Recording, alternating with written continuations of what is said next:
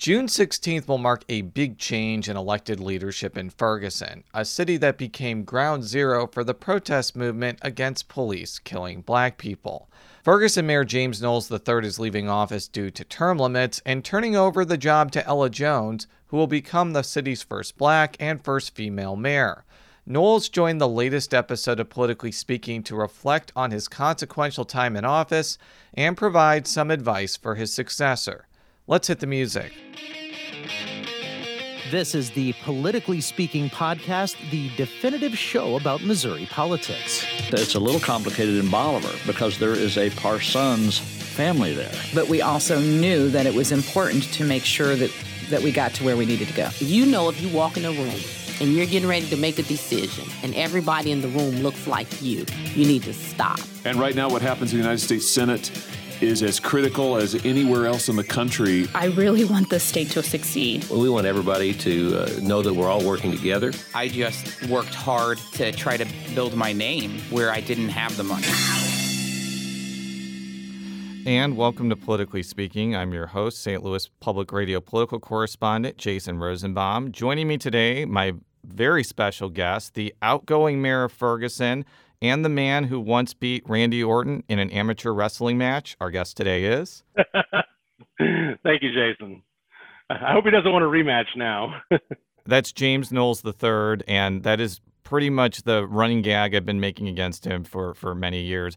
Mayor Knowles, I think we've known each other since 2007, 2008, but you've been kind of in the, the news mainly after Michael Brown's death in 2014. And we're going to spend a lot of this show talking about the impact of that event on Ferguson, some of the changes that's been made to the town, your thoughts on the protests over George Floyd and other police killings around the country, and advice to your successor, uh, Mayor Ella Jones. But before we get into those topics, since you haven't been on the show before, I want to give you an opportunity to tell our listeners a little bit about yourself, why you got involved in municipal politics, and any other Randy Orton related thing we should know.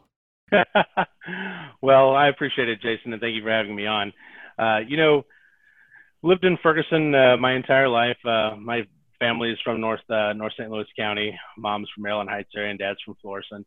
Um, so, you know, after my dad served in the Navy, we've moved back here and set up shop and uh, attended Ferguson Florissant schools, wrestled for McCluer High School, and uh, actually wrestled against Randy in Little League and in, into high school when he wrestled for Hazelwood Central um, and uh, very proud when I see him on TV. It was uh, you know really exciting and exciting for him and, and for North County to see a North County boy you know make good. And it's good, and it's also good. he, he never gave you an RKO out of nowhere too, so that was good. No, no. Was no, good. no. Luckily for me, I, I never got the RKO. Uh, but I also, you know, went to school with and uh, wrestled with Tyron Woodley, another great North County guy. Um, you know, I've known him since he was in middle school. Uh, I had a, you know, the honor of uh, wrestling with him at McCluer High School, and uh, you know, just a fabulous, uh, not just an athlete, uh, but also a fabulous, you know, community individual, and you know, very glad to see you know his success as well. So, I went off after high school to Truman State, studied criminal justice and political science. Came out of Truman State, uh, worked a, l- a little bit in the Capitol for a while before I came back home and uh, ran for city council at 25. Uh, at the time, was the youngest person uh, serving on the Ferguson City Council. the youngest person serving on any council in St. Louis. Um, and, you know, I've spent the last 15 years either as a city council member, which I served on for six years, and then nine years uh, as mayor. Um, I also have a master's degree uh, from the University of Missouri St. Louis in public policy administration, so I'm very proud of that as well. And uh, later on, uh, later in life, uh, married uh, a good friend of mine from high school, my wife Lisa. We have a three and a five year old, a five year old uh, boy and a three year old little girl, and um, you know, they keep me busy on top of everything I do, obviously in the community, uh, and uh, also of course have a. Being Ferguson mayor is not a full time job. I also have to have a full time job, so that keeps me busy too. And that was going to be my next thing I wanted to point out because probably during 2014, 2015, there may have been some misconceptions about how powerful you actually are as mayor the city manager runs the day to day operations of the city of Ferguson. That's not to say the mayor can't be influential when it comes to policy. If you have enough council members behind you and they agree with the policy directions, you can actually be very influential. I'm not saying you're a powerless figurehead, but you are not an all powerful executive as, say, the mayor of Florissant is. That's fair to say. And you know what? People will tell you, I mean, look, I'm 40 years old now. I'm a lot different than I was when I was 25 years old when I was on first elected to the council. You know, when I was first elected to the council, I was 25. You know, I'd already written, you know, legislation that became state law. You know, as a staff member in the state legislature, I had already been, you know, uh, involved in in things that, you know, at a really high level. And so, you know, at 25, I probably, uh, you know, was a little more full of, you know, kind of the spit and vinegar and uh, uh, when is that? When I was a, a young council member, I mean, I was a firebrand, and you know, sometimes I got my way over the mayor, and sometimes I didn't. But um, to your point, I mean, any member of the council who can build a coalition of people who can be influential by making their arguments and making their their points, you know, can can make a great amount of uh, change or influence. And uh, the mayor is really no different, other than you hold the gavel. Sometimes I tell people, sometimes it's easier to to to shape the conversation from the seat next to the mayor than being the mayor because the mayor is supposed to be the one and what I tr- have continued to try to do to try to you know reconcile everybody's conversation into you know uh, you know something that is uh, we could move forward together on you know bring everybody together in some sort of consensus. Really the mayor's job is more of a consensus builder than an, an influencer in that regard because and that's how you have that power right is by building that consensus among people and then framing that what that uh, policy is or framing what direction that is by virtue of everybody's input and then moving us forward you were the mayor on August 9th, 2014, when a Ferguson police officer shot and killed Michael Brown. And I don't think I've ever asked you this question before, but where were you when you found out that Brown had been killed? I was at the farmer's market, actually. I was taking down tents with my father. Uh, the city manager called me, and uh, it was one of those things that, you know, on 1230 or so on a on a Saturday, you know, on an August Saturday, if the city manager is calling me, it's probably nothing good. Um, and the information that he had at the time was very, very, uh, you know, sketchy. He just, you know, it was it was he was getting pieces from the chief, who was getting pieces from people on the scene. Um, there certainly wasn't a lot of uh, information at that time, and you know we tried to get more information as the time rolled on. But what I I certainly found out, and what seems to be the case ever since, is uh, once I got home and started looking at social media and comments that were being made on news stories, breaking news stories that were coming out, um, you seem to get information faster that way than you do even through your own chain of command. I mean, because you know it's kind of like the fog of war in that regard. You know that the information is not flowing through the bureaucracy that fast, especially when it's happening real time on the ground. And people are tweeting it. People are posting on Facebook. People are, you know, messaging on on at the time. People, you know, spend a lot of time messaging different um, or leaving comments rather on different news, you know, articles. And throughout that day, that's where I that's where both the city manager and I both found out a lot of our information. A lot of the focus after Brown was killed was whether Darren Wilson was going to get indicted or not. But then another focus was on Ferguson, the town. And there were a lot of national and international commentators who felt Ferguson was exploitative toward African Americans and thought that the government had been broken for a while. I, I want to ask you do you think that those characterizations were fair? And do you think that there were things that Ferguson did as a city government before Michael Brown's death that should have been done differently to maybe avoid that focus that you saw?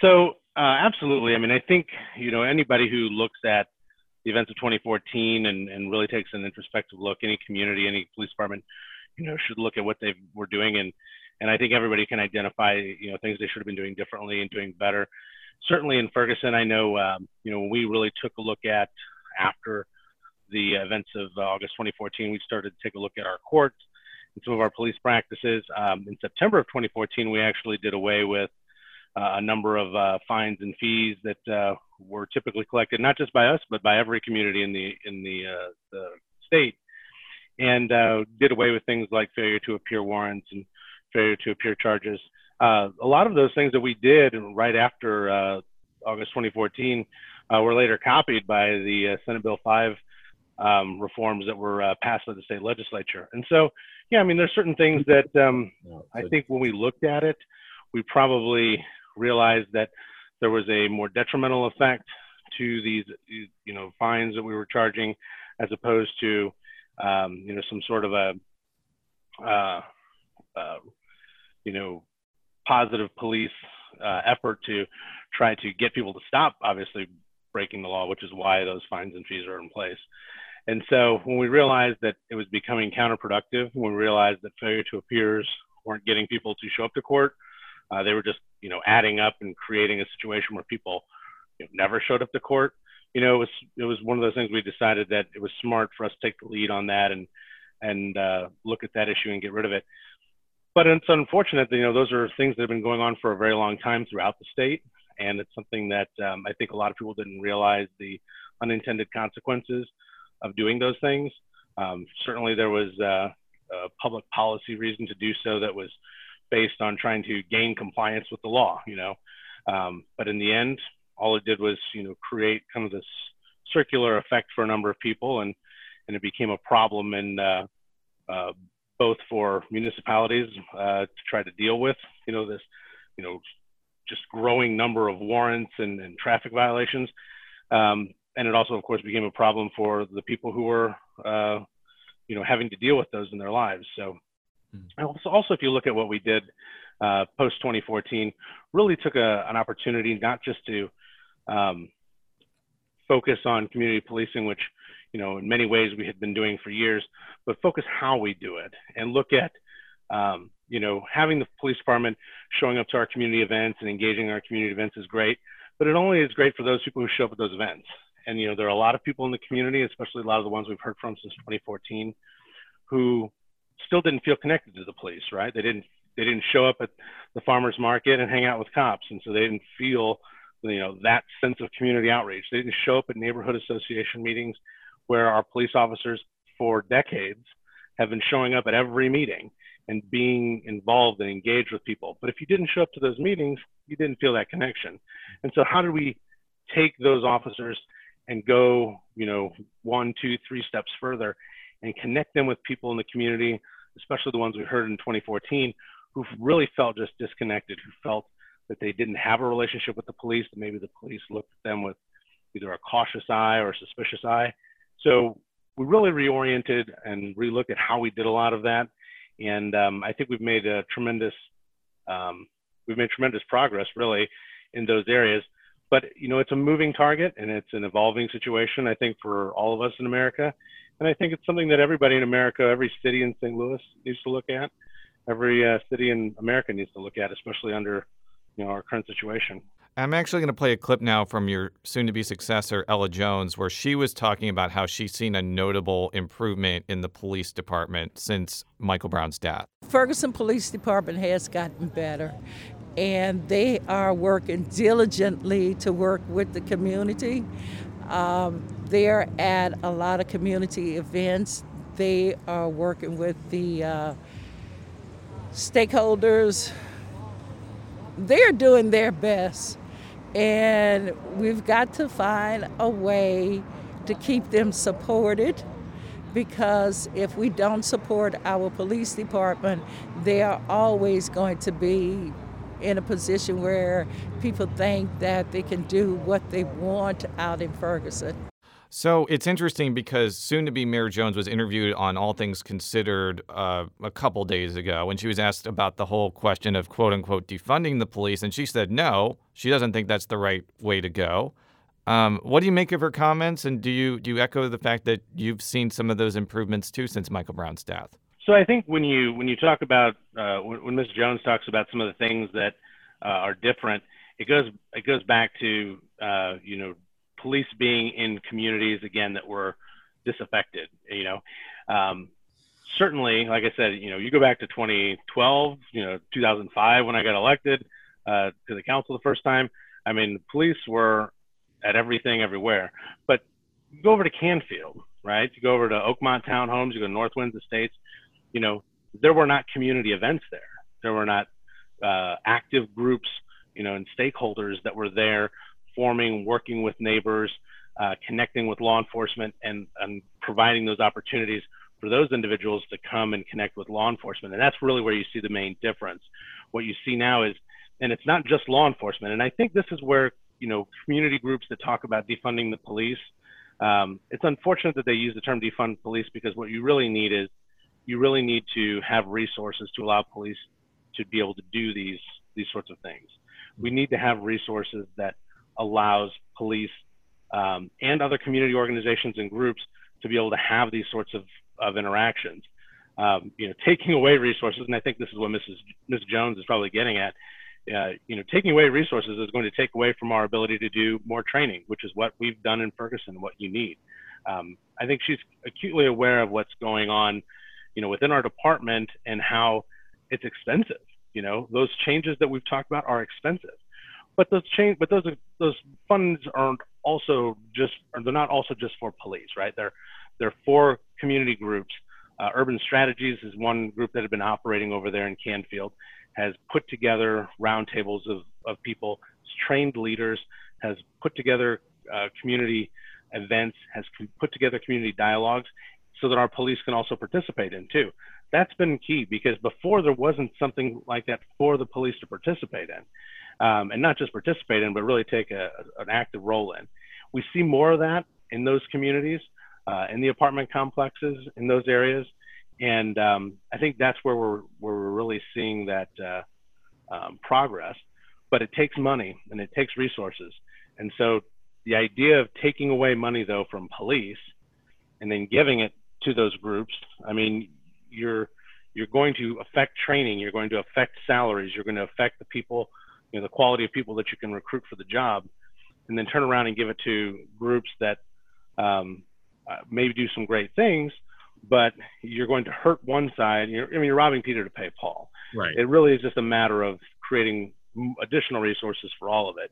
Um, it's a long-term strategy too. People don't realize, you know, these are these are important talks to have, but um, and someday you hope that this would be mean, you know, being able to defund law enforcement in the sense that, you know, if you're spending more money on on education, if you're spending more money on, you know, um, helping the community uh, build itself up, that you won't have to have, you know, 400 cops on the street. You know, you could have 300, right? Mm-hmm. If you had less crime, you would have less prisons, and then obviously you could redirect money. I think those are all part of those conversations, but you know, just to snatch it away and then um, assume that crime's going to stop or anything else is just, uh, I think, unrealistic. You became a, a national figure after Michael Brown's death. You were on uh, CNN, you were on Sunday morning talk shows, and I have to imagine it was disorienting because many municipal officials in St. Louis County do not aspire to become widely known national figures. What was it like getting all that attention and notoriety, and how did you kind of deal with the intense local and national criticism that was coming your way because Ferguson became such a big story? Well, yeah, I'm I'm not one of those uh, elected officials who uh, saw this was another rung on the ladder to you know being uh, governor or president or something like that. So, yeah, that certainly wasn't something I expected nor did I want. Um, I've really always been interested in focusing on serving and the uh, you know just the technical aspect of really having good government and, and being responsive. And the politics side of things um, you know, were more appealing when I was younger, but they've really they're not as appealing anymore. And, and unfortunately, when you're thrust into the national spotlight, it becomes all about politics. It all becomes about uh, you know the national narrative. No matter what you say, no matter what's happening locally, unfortunately, you know it's all uh, somehow you know you know seen through this national lens and people living in New York and their experiences and their understandings or misunderstandings of what's happening on the ground here um, you know turns into uh, a lot of criticism like you said uh, or uh, certainly everybody Sunday morning or Monday morning quarterbacking you. Um, and so that was uh, it was tough to deal with. Um, you know both because the social media created so many problem or you know so many that did create problems too, but created so much criticism, and you were able to see it and feel it uh, as often as you know as I did. Uh, but it also was uh, an interesting support network because uh, people that I knew, and then a lot of people I didn't know, uh, especially people who um, you know, maybe didn't agree with whatever, you know, Don Lemon was saying about me, right? you know, maybe if I turn on CNN, I probably would not like what, what people were saying. But at the same time, the immense number of people that reached out, um, either by social media or by mail. I mean, gifts I got at City Hall. Now, granted, I mean, I got tons and tons and tons of like vicious hate mail and, you know, death threats and everything else. But, you know, people who sent, and I still have, you know, little angel statuettes and, and you know beautiful cards and things like that who were very supportive of the community or me personally and my family um, i created a lot of you know a lot of relationships and friendships that uh, were forged during that time. So it was uh, it was interesting. It helped me weather that criticism uh, quite a bit and recognize that there are there's certainly lots of opinions out there and uh, whatever you see in the media is oftentimes not necessarily the um, you know the majority opinion in the nation, uh, and and I think that's just uh, the unfortunate reality of today, right? I mean, everybody feels like if you feel like you can't speak out because you're going to be demonized, I mean, and I, you know, I, I guess I'm just one of those those uh, uh, examples. If you can't speak out, if you can't speak your mind, if you can't have an open dialogue without being just pilloried, crucified, you know, everybody else is just going to keep quiet. Mm-hmm. And you know, then they're going to go to the polls and elect whoever they want. And, you know, that's telling too. I know that early on you you had made comments about the racial divide in Ferguson, which I think that you said several months later that you shouldn't have said. Was that probably the biggest thing that you wish you would have done differently, or do you, is there other things that you would have done differently with hindsight? Uh, you know, there's so many things that um, I don't know that you could have done any better.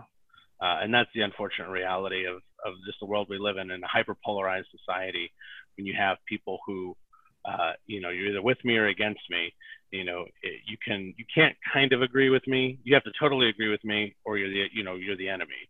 And that's where it seemed to be you know during those times. Um, i always try to take a much more nuanced approach um, listening to both sides. Uh, and i think I've, I've told many people this. I'm sure i've said to you in the past you know, the toughest part about being in the middle of the road on these issues or trying to be fair on these issues is that, you know, you're taking it from both sides.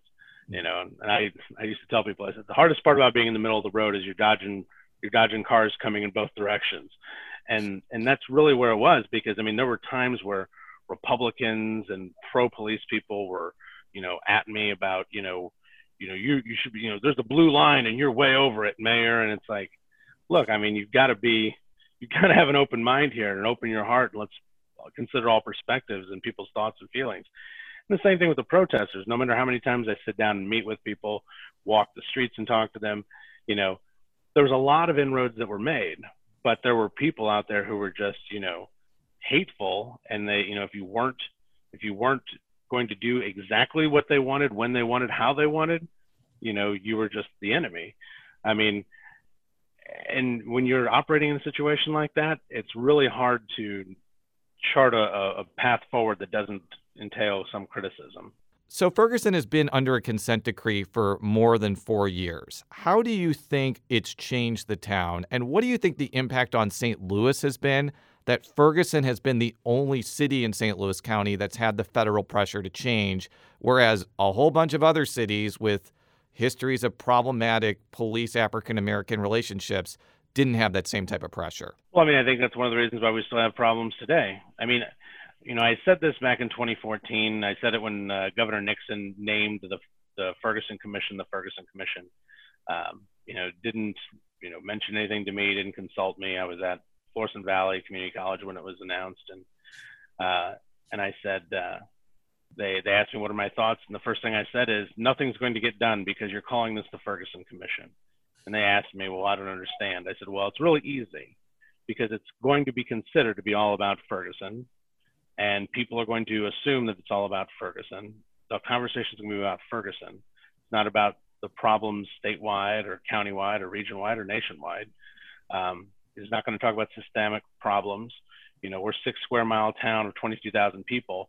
If you think that the, the unrest in the nation's caused by, you know, 50 cops in 2014, I mean, you absolutely have no clue what's going on in, in the nation. But it was an easy scapegoat for elected officials who didn't want to talk about themselves to lump that on the city of Ferguson. And that's what happened, not just statewide, but nationwide. Um, you know, today, you know, again, you know, almost five years later, what do we what do we continue to hear? I continue to get emails from people saying, Mayor, why haven't you implemented the entirety of the Ferguson Commission report? Well, they obviously didn't read it, right? Because if they read it, they would know it's not about Ferguson solely or specifically. Um, but that, you know, I get emails, you know, weekly about that still, five years later. We still have public officials talking about that still. We have national pundits who are so smart, you know, people on CNN so smart, still saying things like that. Why? I mean, it seems to me completely, you've completely lost the opportunity for change. Now, we've spent millions of dollars in federal government dollars to focus on 22,000 people in the police department at the time of, you know, 50 to 55, depending on where we were at, was hiring. You know, now we're at, you know, under 40.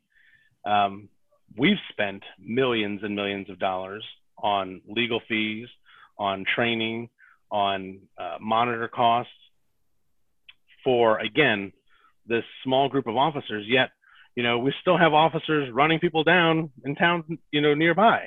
You know, we still have, you know, uh, incidents happening in the city of St. Louis where they have over a thousand officers, or at one point did. Um, we had, you know, months of protests with, you know, the Stockley case. Um, you know, yet no focus or no attention on what we could do better or do differently. You know, either from the federal, state, or even local perspective in those cases. Um, I mean, if people want to, you know, look at why nothing's changing, I mean, where's your focus and your direction? I mean, Ferguson has done a tremendous amount, and yet there's still, and, and Ms. Jones has said it. Um, I think it's quantifiable. Last Thursday was our, I don't think anybody from the media was on it, but if you would have been on the Zoom call with the judge, the judge uh, just recently said, you know, how much we've gotten done in the past year. In fact, it's been agreed by the monitor and all parties that in the last year in Ferguson, we've gotten more done than we've gotten in years, in mostly all the years prior. Um, you know, I credit our interim city manager, Mr. Blume, for for a lot of that, and a lot of people have credited him. We have done a tremendous amount, yet there are still people who will say we've done nothing, and and they they believe it in their head. We've done nothing, um, and and I just I think that you know continuing to squabble and argue over those things or or or giving um, giving all of this burden onto you know, one consent decree, one community is why largely you don't see the change that people are clamoring for. I will ask you, just you probably are more attuned to it than I've been paying attention, but I mean, look how many lawsuits uh, Arch City Defenders and others have been uh, uh, filing across St. Louis over the last five years, and how many communities have paid out millions. Many of them paid out many more lawsuits than Ferguson, and a lot more money than Ferguson. They didn't have the federal government come knock on their doors, but somebody did file a lawsuit. They did look at their practices and they did have to pay out a considerable amount of money and make some changes. Again, why, when they knew, when the federal government, by the way, came here and, and, and looked at Ferguson, they knew and acknowledged that what they saw was widespread. Mm-hmm. They they had no intention of doing anything about it because the incident happened. I mean, this is from the words of Christy Lopez, who was the lead investigator. The incident happened in Ferguson. That's where the focus is. And to me, it's completely. If you do an investigation and you're and you're out there interviewing people from all over the St. Louis region about the problems, you know that there's these problems. And they even came out afterwards and mentioned how that there needed to be wider spread conversation, but did nothing about it. I mean, you've got to ask what what uh, complicity the federal government at that time had in not doing anything about what they knew to be problems, you know, system wide through St. Louis. I mean, I give our I give our legislature some credit for for making some uh, some changes and, and taking on some of these issues, but still, you know, the federal government and the city of Ferguson, this has been the focus I think it's given a lot of a lot of other communities the opportunity to get off the hook uh, about having these conversations. Um, I will say this, and my my fellow mayors that I've uh, talked to, especially in recent weeks, um, I think that there's a lot of people who are taking a much more uh, introspective look now um, after the George Floyd unrest uh, than there was certainly interest in 2014. Well, it's interesting you mentioned ArchCity Defenders because we had them on the show maybe last year, and I brought up the same point that you did that by only going after Ferguson, and by when I say going after Ferguson, I mean only having the federal government file a consent decree against Ferguson and providing none of the same pressure on the surrounding towns. And I'm not just talking about North County towns. I know that those get. I'm talking about wealthy, predominantly white cities that may not have like a high percentage of fine revenue, but have potentially like documented histories of racial profiling. If you don't file lawsuits against them and don't force them to change, it doesn't really provide much help to make a black person feel safer driving through St. Louis.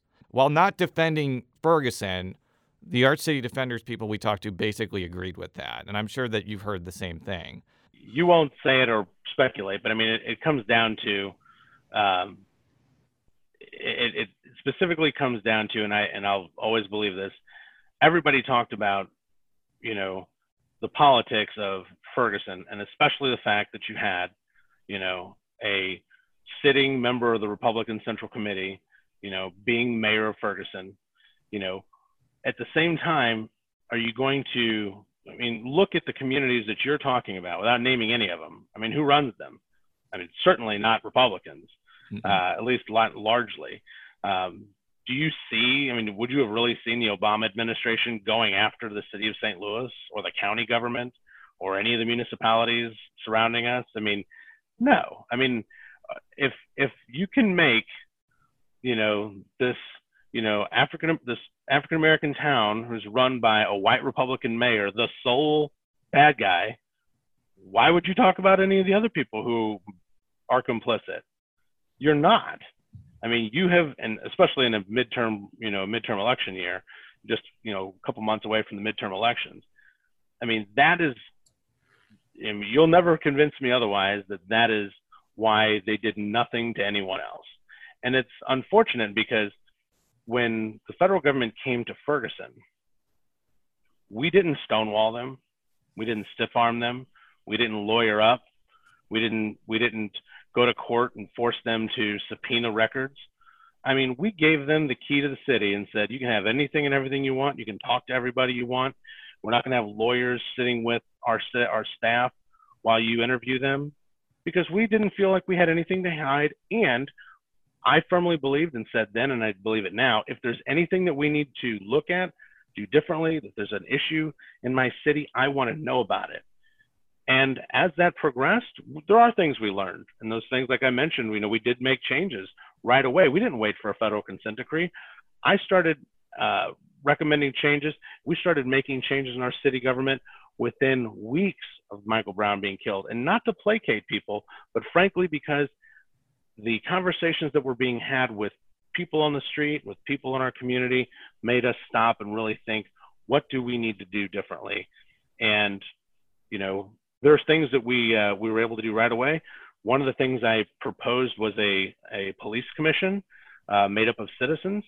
That was something that we tried to do right away, but then I we kind of you know pumped the brakes a little bit, and uh, the reason why we didn't go forward with it for another couple months was because we realized after conversations in the community that this shouldn't be rushed. It needs to be a community-led conversation about civilian oversight and I appointed a task force of citizens, which included a lot of the activist community.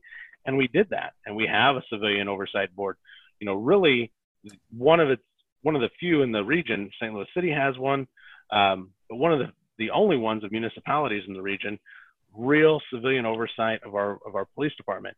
You know, so we did all of that literally a year and a half before the federal government uh, and us came to an agreement on on uh, on a consent decree. Um, but you didn't see that level of, uh, you know, you didn't see that level of um, activity from a lot of other places. We'll be right back after this quick break with Ferguson Mayor James Knowles III. And we're back with Ferguson Mayor James Knowles III on Politically Speaking. I want to talk about the George Floyd protests because I think Ferguson is getting a lot more attention now because what happened to George Floyd in Minneapolis or Breonna Taylor in Louisville, it's bringing back things to Ferguson and Michael Brown because that's kind of where this protest movement gained a lot of momentum. What's kind of your perception of the protests that have been going on? And what advice, if any, would you have to a city like Minneapolis or Louisville that are going to be going through a very similar reconciliation process that Ferguson went through? Well, I mean, Ferguson's reconciliation process is obviously going to be different. We're a small community. You know, it uh, largely, uh, you know, the community has, uh, you know, kind of a tight knit core and, and, has for a long time. Um, you know, trying to expand that core group of people, you know, active and engaged in our community was really a large part of what we tried to do because we wanted to make sure that, you know, the entirety of our community felt engaged. Um, now you, you know, extrapolate that to a community the size of, you know, you know, Atlanta or Louisville or Nashville or wherever you, you know, would have these issues, you're going to, you know, to be able to have those conversations on a, on a on that scale is going to be very difficult.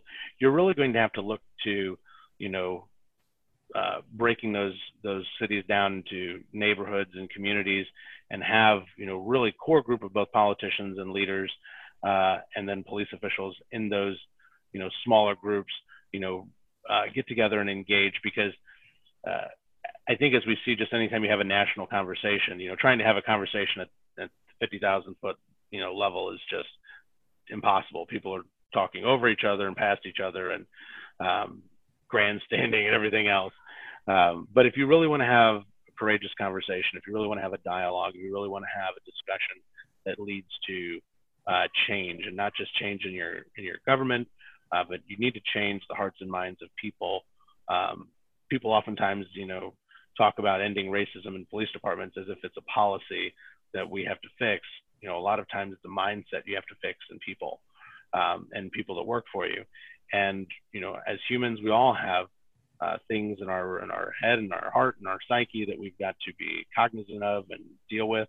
And i think that that's um, you know part of what's going to have to happen you know through these discussions it does happen in small groups you know so i i think if we're going to uh, have those kind of you know waking moments for for people uh, it's going to be um, in those neighborhoods. It's going to be in those communities. It's going to be with community organizations and community groups and community leaders and, and officers engaging in that.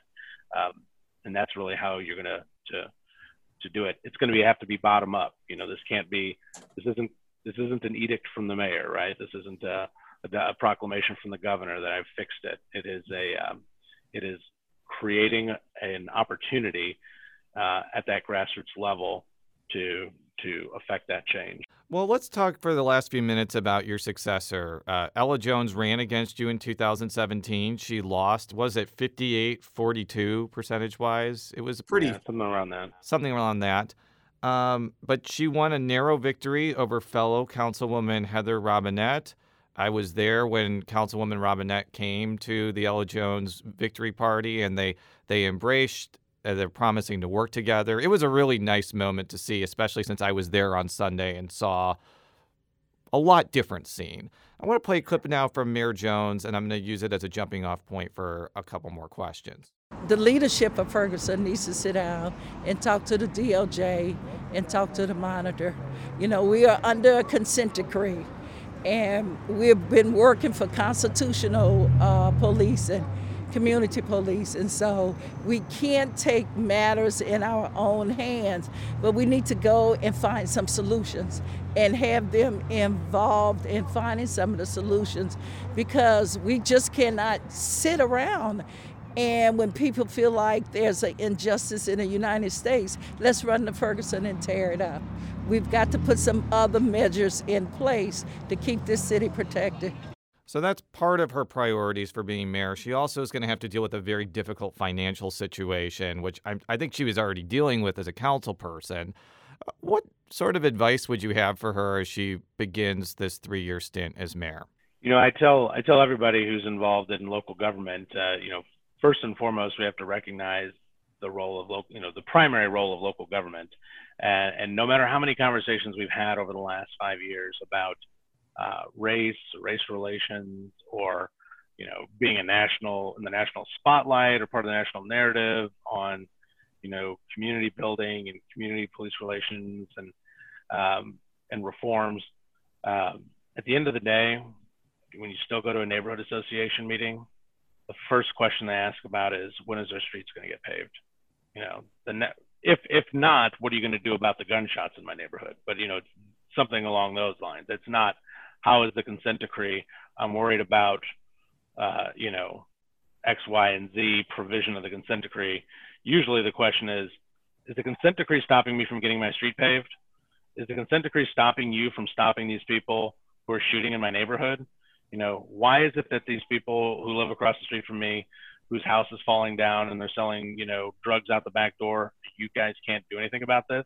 Is it because of the consent decree?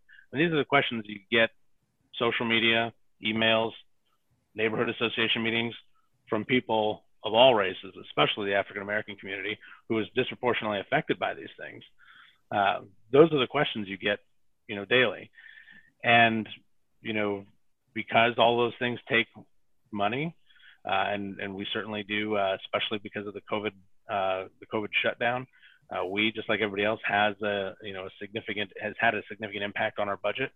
Um, we're going to have to you know focus on how we can you know maintain those those kind of base city services, um, you know, especially to the level that people want. Obviously, because of the city of Ferguson situation, because we have a consent decree, we do know that there's a significant amount of expenses related to that. And we also know that there's a significant amount of effort that we've been putting into uh, those other things I mentioned, you know, again, related to the consent decree and our outreach efforts. And so, um, you know, the budget for this year has been set. Uh, we are hoping, uh, you know, we we do have significant cuts, which are going to be very difficult and very painful uh, for the uh, for the city staff and for the community we are hoping, uh, and this will be my plug to uh, Sam Page, our county executive. You know, I was also the president of the St. Louis Municipal League uh, this past year. Um, first uh, Ferguson president in over 40 years, so I'm proud of that.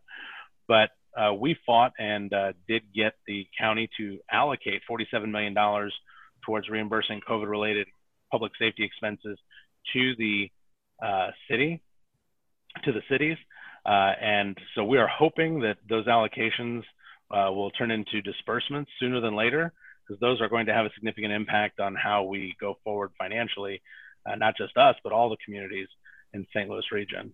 You kind of mentioned this yourself. You are a Republican that lives in a predominantly Democratic area. So your ability to like run for state rep or county council is probably not a viable political option for you because you would lose.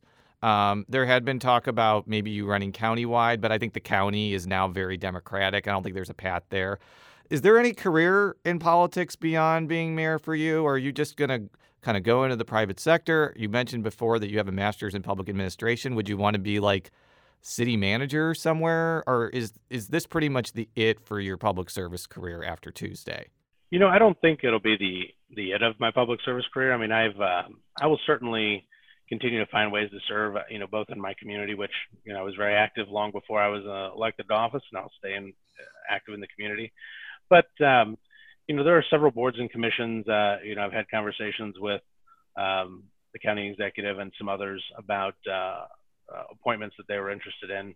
Uh, so, I mean, I will be, I'm sure I will find ways to serve on, you know, various, you know, appointed levels, I'm sure, going forward um, and in the city of Ferguson as well. I mean, I've, I've already got my application in to sit on a board uh, in Ferguson. Um, you know, we do have a difficult time, just like everybody, finding volunteers for a lot of those, and so um, I certainly uh, am willing to help there. You know, I love I love my community. I've lived here all my life. I don't, uh, you know, I'm not one of those uh, one of those people, like I said, who are looking to just to climb the political ladder. I mean, I'm always looking if there's a if there's an opportunity that arises that you know fits you know my situation, my family, you know I'd, I'd be considering it. But you know I'm not out uh, looking at houses in Republican districts or anything like that. I mean. Uh, my family's here, my home is here, and I'm very proud uh, you know, to be a Ferguson resident. So, you're you're not going to move next to Tim Green in St. Charles, basically, right now. you know, I'm sure he'd be a great neighbor. He's a great guy, but I I mean, that's not my plan at the moment. You know, right now, you know, my family having two little ones, you know, who, uh, you know, our listeners probably don't realize because I'm sure you've edited out the number of interruptions we've had, but at least at least six. But but the magic of editing has has definitely made it seem that that way. But but Mayor Knowles, thank you so much for joining joining us and, and for talking with us at, at, at length. For all of our stories, stlpublicradio.org. Follow me on Twitter at jrosenbaum. I don't think you're on Twitter or anything, but is there any like keeps me out of some trouble? Yeah, is there any like website or cause that you want to plug? A uh, cause? Well, because well, you did see my daughter earlier. So my daughter in December was diagnosed with leukemia. She's three years old. Uh, so I will definitely plug the cause of St. Louis Children's Hospital, who I've spent an immense amount of time with over the last six months, and uh, and uh, you know Leukemia and Lymphoma Society, Friends of Kids with Cancer. There's a number of causes, which by the way uh, is also something I've been uh, beginning to get involved with more, and uh, will probably be a lot of what I'll be doing, obviously going forward too. Besides taking care of my my kiddos, but giving back to those who have uh, helped us is certainly going to be a big part of my life. Well, thank you, and thank you so much for for highlighting those extremely worthy causes. Um, and until next time, so long.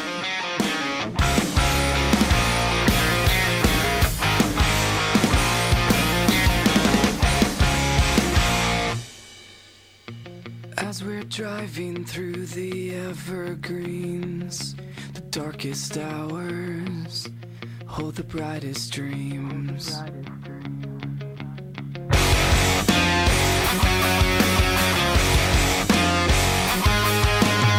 With the touch of your hand as we glide in the rain, is this is the closest you've come, cause it's the farthest I've been.